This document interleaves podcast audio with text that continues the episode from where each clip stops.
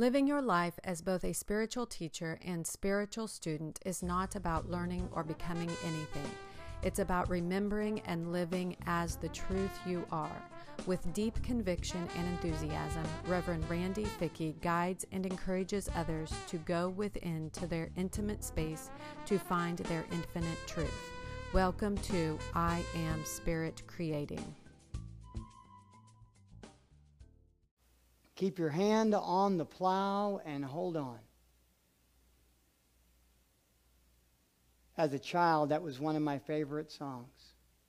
As a matter of fact, when I think back, that's probably one of the first songs that I remember knowing.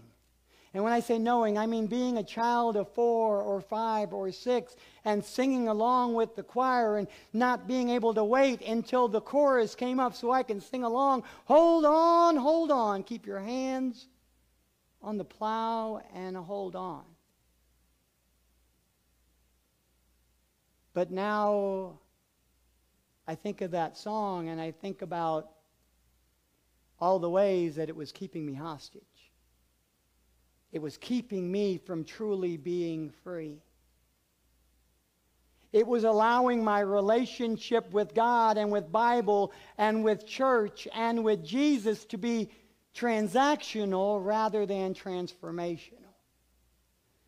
You see, I truly believe that I had to hold on to the plow. I had, I had to keep doing my work over and over and over again because if I didn't, if I didn't continue to pray, if I didn't continue to read my Bible, if I didn't continue to each and every day seek out this this entity, this, this white bearded man in the sky, that I would never make it to this promised land because I wasn't doing my work and I wasn't plowing my fields and I wasn't holding on. And as I've become older and become clearer about what I want, I don't want a transactional relationship with God. I don't want a transactional relationship with the Bible. I don't want a transactional relationship with church, and I definitely don't want a transactional relationship with Jesus. Because what I believe is that Jesus was, was, was our way shower. He was a leader. He was a teacher. And he was showing us how to be transformational in God and how to be transformational in the Bible and how to be transformational as a church. So, my question for you today is Are you longing for transaction or are you looking for transformation? You see, we're about three chapters into the book of John, and I looked at this scripture all week long and I thought, man, how cliche is it going to be? I'm going to stand in front of a congregation and tell them what John 3:16 means to me. This is probably the most cliche verse in the Bible. I bet you any child who has been going to church more than three months, whether they're three years old or 103 years old, can, can read it off the top of their mind and can say it in the top of their head. For God so loved the world that he gave his only begotten Son, and whoever believeth in him shall not perish but have everlasting life. I have been a minister at Unity Southeast and I went through ministerial school, and never have I done this verse as a sermon. Because I believed that in my mind it was tired and it was played out, and everybody already knew what it meant. But this week and the last few weeks, with what's going on with coronavirus, and this week and what's been going on with the Black Lives Matter movement, and this week and what's been going on with it being Pride Month, it cataclysmically came to me, and I realized that I have had it all wrong. And that I was looking at this verse once again transactionally rather than transformationally. I don't know about you, but I was buying into the stories. You see, um, the narration as a child went like this Jesus was chilling, sitting in heaven with God, hanging out, doing nothing supporting God as He created the world and uh, allowed the world to be formed and made the dinosaurs. And, but then all of a sudden, Jesus said, Man, I'm just sitting here doing nothing. And so God came to him and said, Man, these humans are really messing up the world. These humans are really screwing things up. So, what I want you to do And this is a story I bought into as a child, and I bet you some of you guys still buy it into it today. And I'm not faulting you for it. I'm just saying that I see it in a new way. And so I'm asking you today to allow me to plate it up for you and serve it to you, but you decide whether you eat it or not. And if you are transformationally intolerant, then I invite you not to eat it. But I at least want you to taste it for a moment if you can. You know, Jesus is chilling in heaven. He's hanging out with God, and God says, you know what? You got to go back down to earth because they're screwing things up. And what I need you to do is this I don't want you to go back as yourself. I want you to be a brand new baby infant. And I want you to be born of a woman, and I want you just to sit around for 30 years. And after 30 years, and you've been around and you've seen what they're doing, then I want you to all of a sudden stand up and proclaim that you are the Son of God and that you're going to change the entire world. So Jesus, being reborn as a baby, comes back to earth and sits around for 30 years and waits. And waits and waits and waits. This is what I was taught as a child.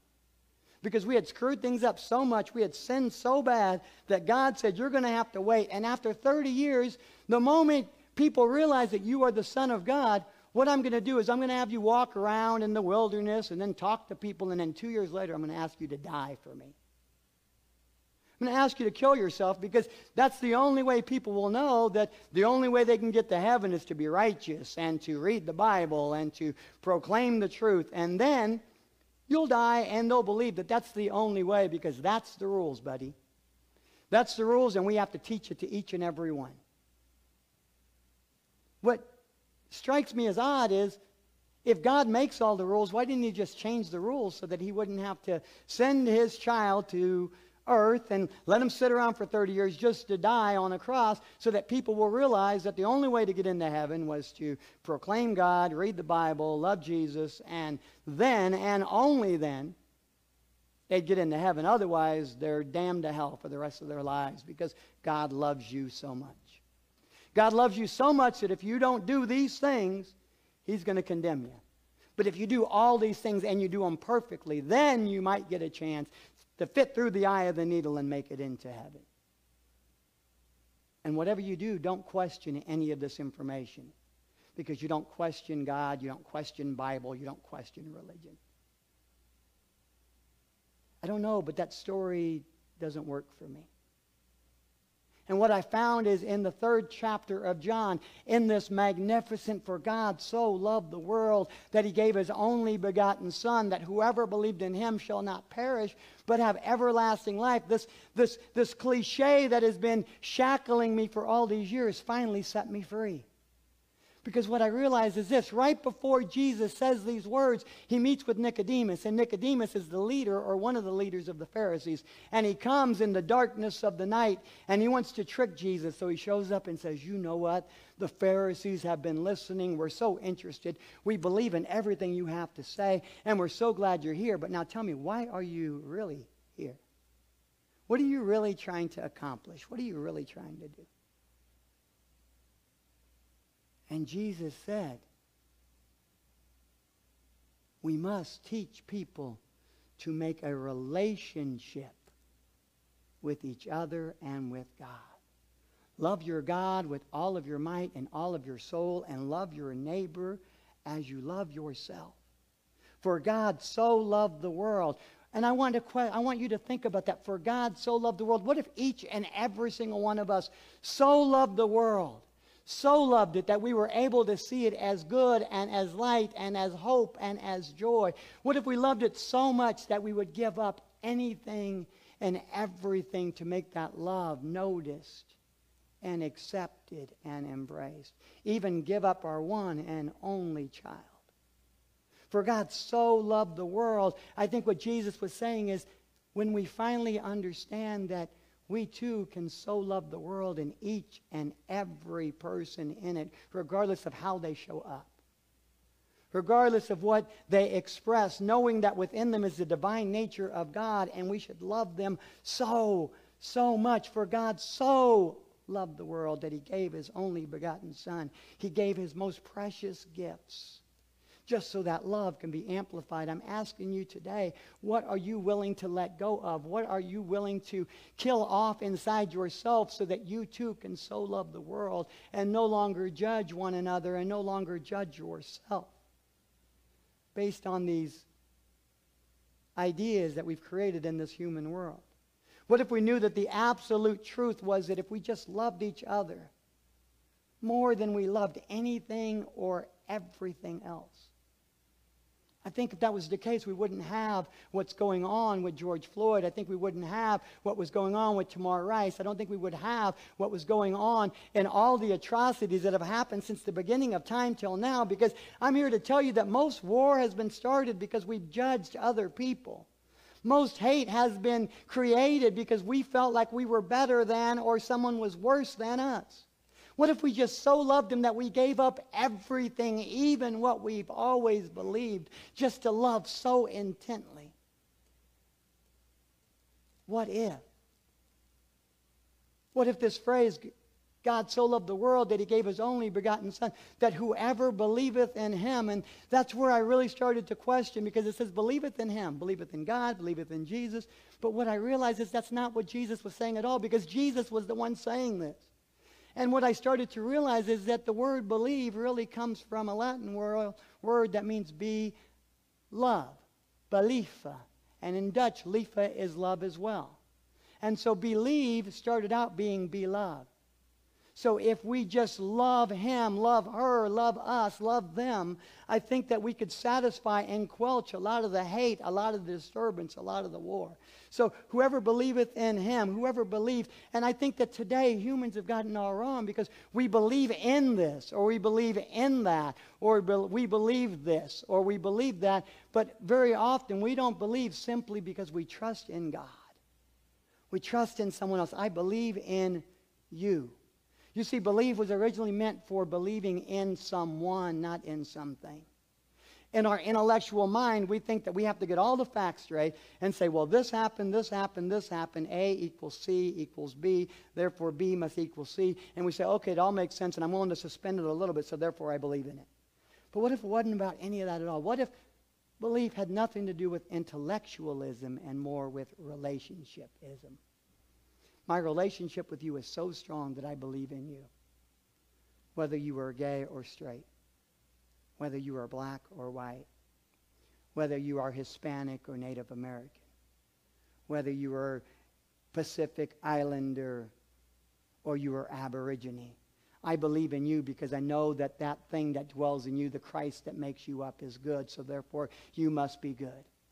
In unity, we believe there's only one presence and one power in the universe, and that one presence and power is good. So if there is only one, how can we ever say that something isn't good? Because if we say something isn't good, we're implying a duality that says there must be something more than this. And if this is only love and this is only God, then how can we hate anyone else?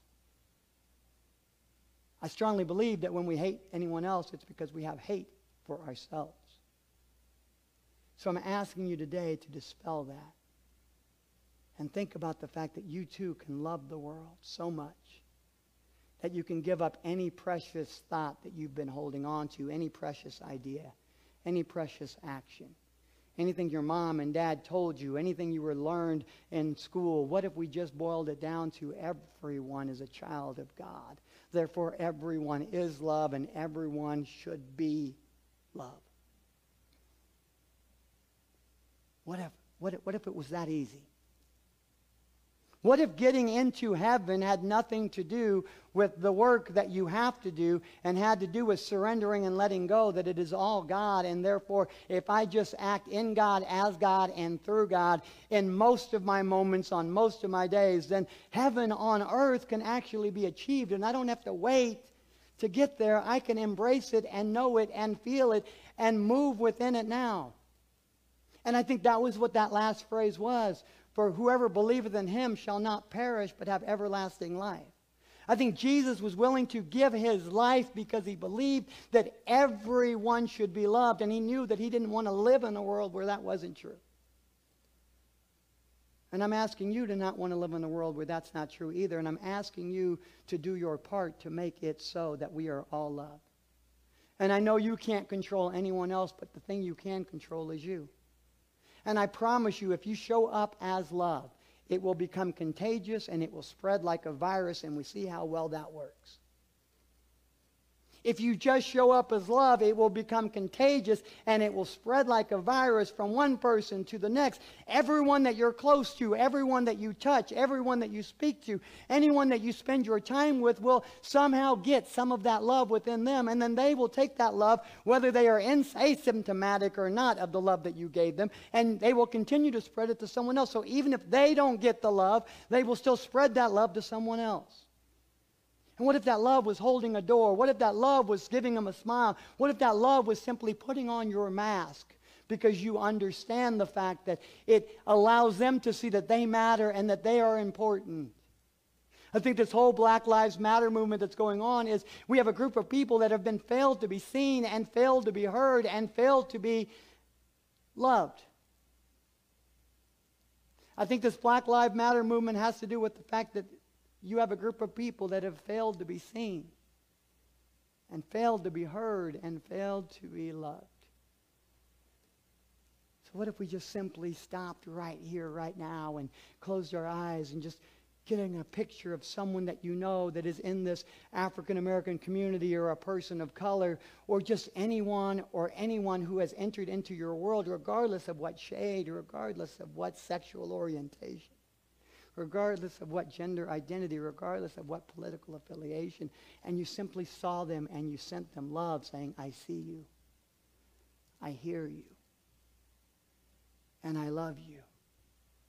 Because for me, that's a life worth living. That is eternal life because if you're not living in that thought process or in that belief system, I feel like a part of you is already dead. If you're not walking and breathing and moving as the Christ and as love, I feel like part of you is already dead. And so, if you want everything to be alive, if you want everlasting life, and you don't want anything in you to be perished, and I invite you to center into this scripture. For God so loved the world that he gave his one and only begotten Son. That whoever believeth in him, in her, in them, shall not perish, but have everlasting life.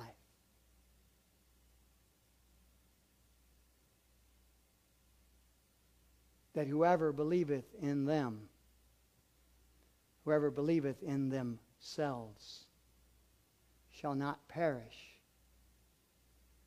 but have everlasting life.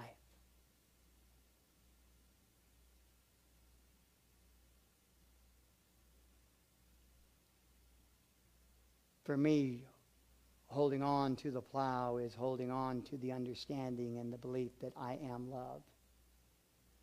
And I have to hold on to that and secure that in my hand and in my heart and in my mind and in my thoughts and in my words and in my actions. And I have to see it and hear it and love it in each and every other individual as well. Today, I invite you to love the world. Today, I invite you to believe in another individual. Today, I invite you to give up everything that no longer served you to simply be love. And when you do that, it's a whole new life. And those parts in you that have felt dead, they will rise up again. Today, I invite you to crucify anything that no longer serves you so that you can be resurrected in the truth. And you can become the truth, the light, and the way. And in this moment of darkness, oh, do we need you to be the light. And in this moment of confusion, oh, do we need you to be the way. This is my wish for you. This is my assignment to you. This is something that I'm willing to die for, too. I am a child of God. And I, in this moment, have been sent here for a mission to live and breathe and stand on earth for 49 years so I can stand before you today and let you know that there's nothing worth living for if it isn't made and seen and heard in love first. God bless each and every one of you. The peace in me recognizes the peace in you. The love in me recognizes the love in you. So, namaste.